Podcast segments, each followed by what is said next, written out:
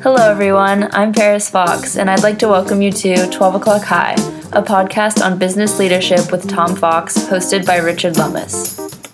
Hello, everyone. This is Tom Fox. Richard Lummis is on assignment this week, so we take things in a little bit different direction where I interview book author Margaret Johnson. Margaret is the author of the book From SOS to Wow. This book can help you move your leadership skills to a new level by helping you to burst through assumptions, unleash your creative ideas, and take courageous action to finally move to where you want to be. Margaret is a longtime energy and power professional here in Houston, and she took some of the leadership skills she's learned along the way and put these into a book. Turns out that uh, she and I are both Michigan State grads, so she talks about her years at Michigan State, how she got to Texas, and her professional career, which led her to this career. I think you'll find it a fascinating interview about how you can use many of the everyday lessons learned to help improve your leadership skills. This is Tom Fox. Thank you very much for listening to this episode of 12 O'Clock High, which is part of the Compliance Podcast Network.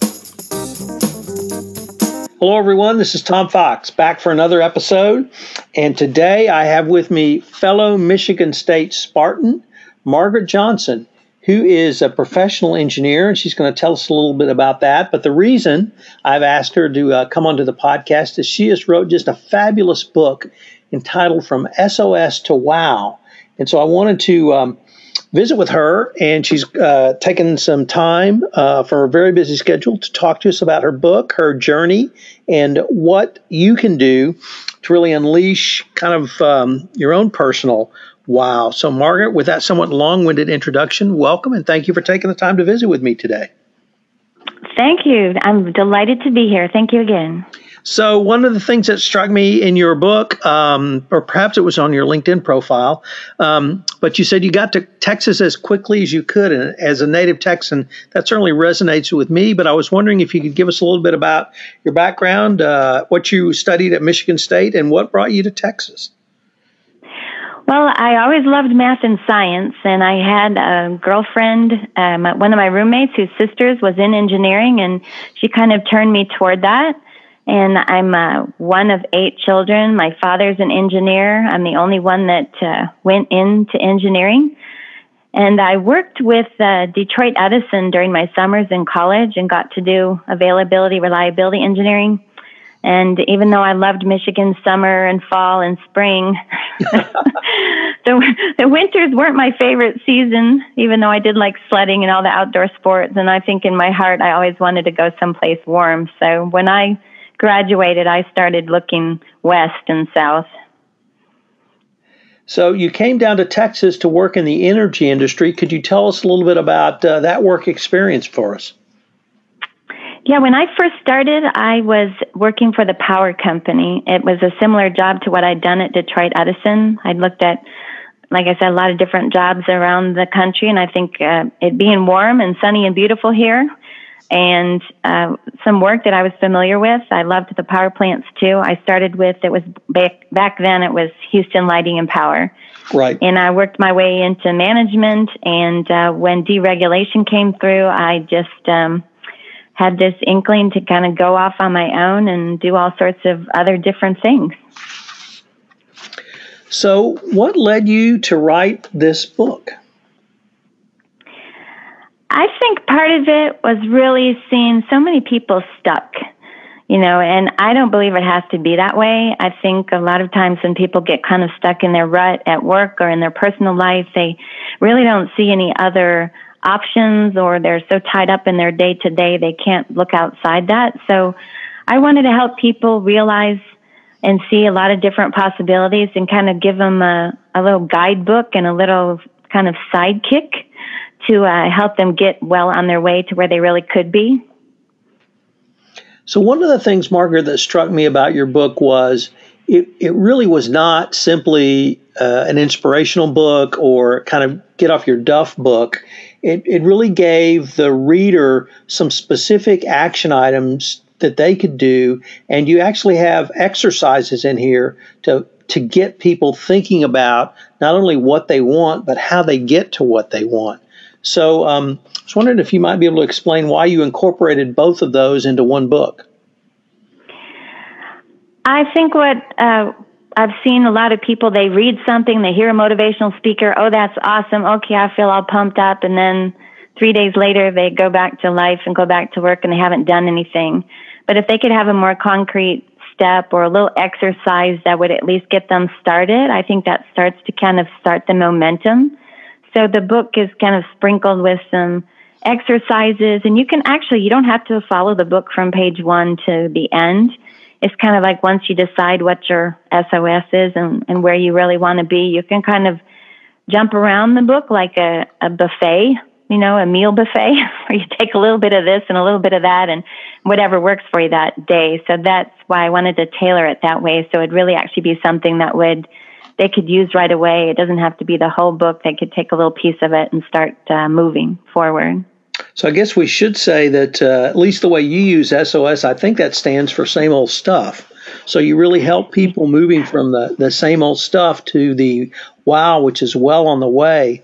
There were some specific things in the book that really struck me. And now that you've explained that it's really a buffet, it, it makes me understand why when I read it, um, I was really able to jump around and pick out things that I thought were really uh, struck, uh, spoke to me. And amazingly, one of those was closer to the end uh, because I wanted to go to the part about failures. Uh, I've certainly mm-hmm. had failures in my life, and you you talk about those uh, in a way to um, uh, uh, struck me as a little bit different because you t- um, in the in the example you gave, you spoke about something that might not be considered a failure.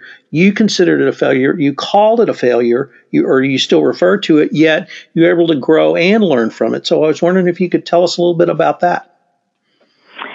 Well, I kind of think everything um, we do or I do, there's a lesson to be learned. There's always a way to make it a little bit better. It doesn't mean we didn't do a good job, but and I think a lot of corporations uh, have that in place. You know, the lessons learned. What did we learn from this project? What did we learn from this mistake? And so uh, I kind of do that for myself every time I teach a class. I'm like, oh, you know, if I get a, a bit of feedback or I see something that didn't flow as smoothly, then next time I, I know that, oh, I could I could do that a little differently and I think I'd get a better result. So I think we're always learning and always growing and it's um, kind of like that um, movie Groundhog Day. if, if we could go back and I don't know if you're familiar with that one with oh, Bill Murray, but if we could go back and look at um, our day over and know what we learned and then repeat that day, it would turn out a little bit better. So I think it's just kind of always about uh, slightly improving and learning from whatever we're experiencing and applying that to all the new experiences. One of the things that I think many people struggle with is uh, they feel that they have some sort of untapped creativity and they don't know how to bring that out or even unleash it. And you really directly address that. So I was wondering if you could talk to us about uh, how you see unleashing your creative genius. Well, I think what happens a lot of times is we don't actually take the time to be creative, or people think that, oh, if um, my, you know, I'm not an artist or I can't write, so I don't have any creative talent but we actually all do. It's we can be problem solving. It can be the way that we look at something. It can be the advice that we give.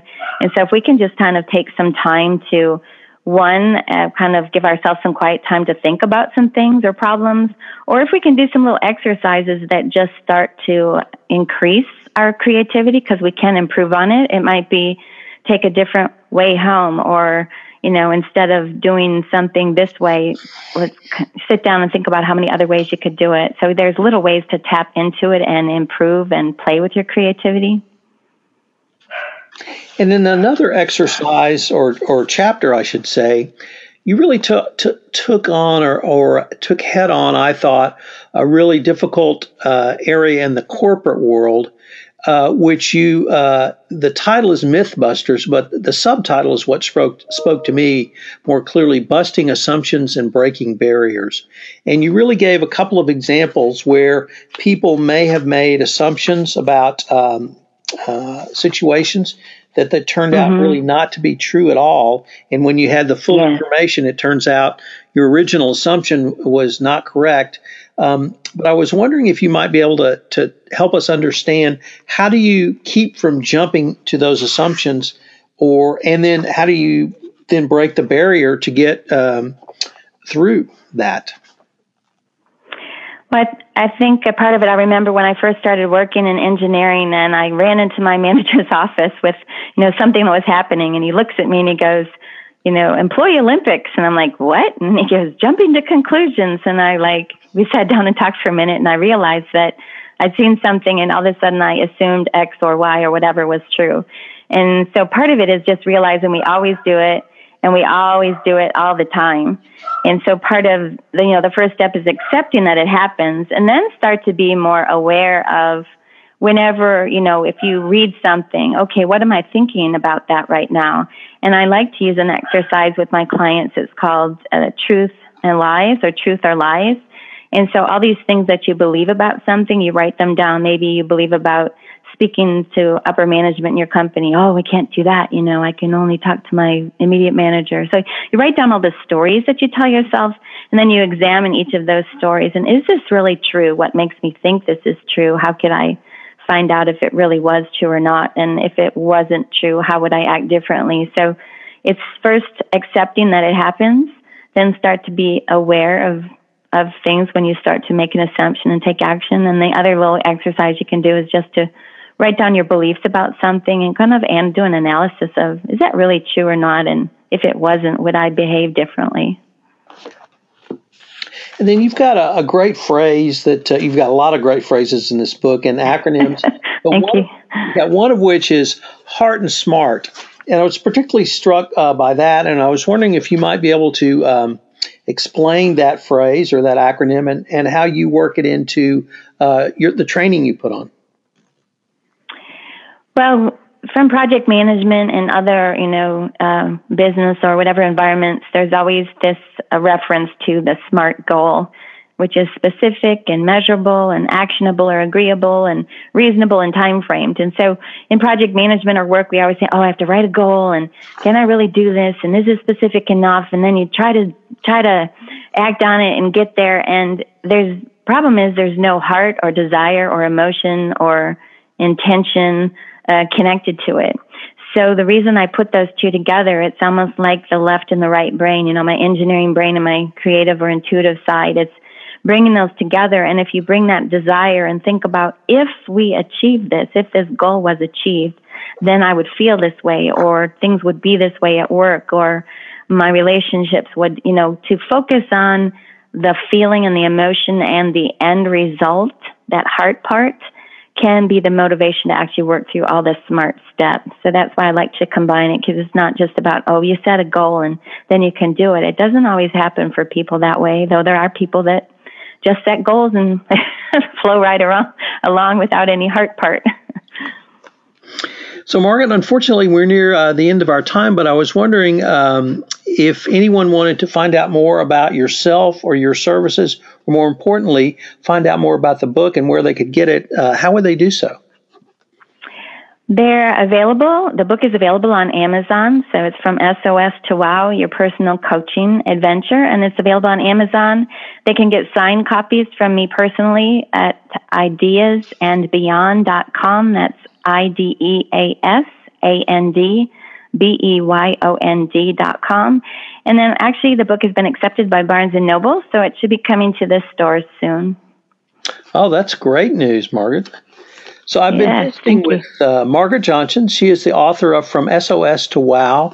Uh, she's a, a fellow uh, Michigan State Spartan, as myself, and it's a fabulous book. I would uh, really urge you to take a look at it. It really gave me uh, some great ideas for myself, and I look forward to uh, continuing the conversation. Margaret, thank you.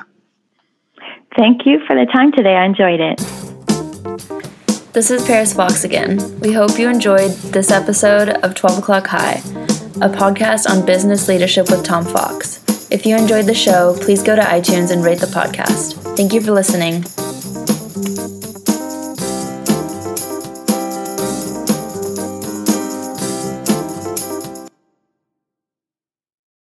This podcast is a part of the C Suite Radio Network.